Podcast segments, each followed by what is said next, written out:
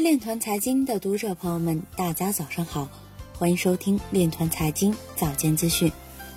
今天是二零一九年四月十三日，星期六，农历亥年三月初九。首先，让我们聚焦今日财经。白俄罗斯加密货币交易所将在一九年第二季度投入运营。新华网吉林分公司总经理表示。与移动吉林公司合作，将加快区块链等在媒体平台中的应用。下一代互联网国家工程中心主任表示，示范区将创建 IPv6 网络，支撑区块链等的发展。台湾证券类代币规范预计将于六月发布，目前已拟定草案。腾讯预见表示，数字虚拟货币交易升温，逆影挖矿木马再度活跃。轻松筹旗下轻松宝推出利用区块链技术的保健产品。中国人保将加快区块链等新技术的应用。京东区块链助力广州互联网法院网通法链建设。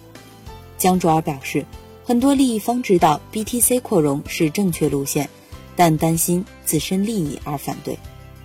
巴尔也表示，账户有五百至一百个 BTC 的人炒币能力最强。今日财经就到这里，下面我们来聊一聊关于区块链的那些事儿。此前，韩国国防部发布文件，利用区块链技术增强国防业务可靠性。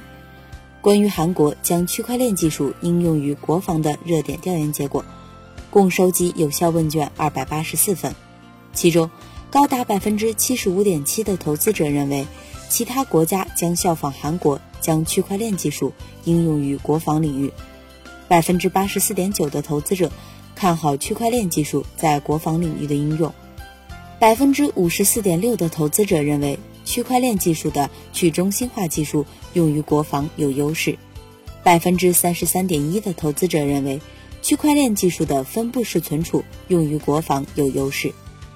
以上就是今天链团财经早间资讯的全部内容。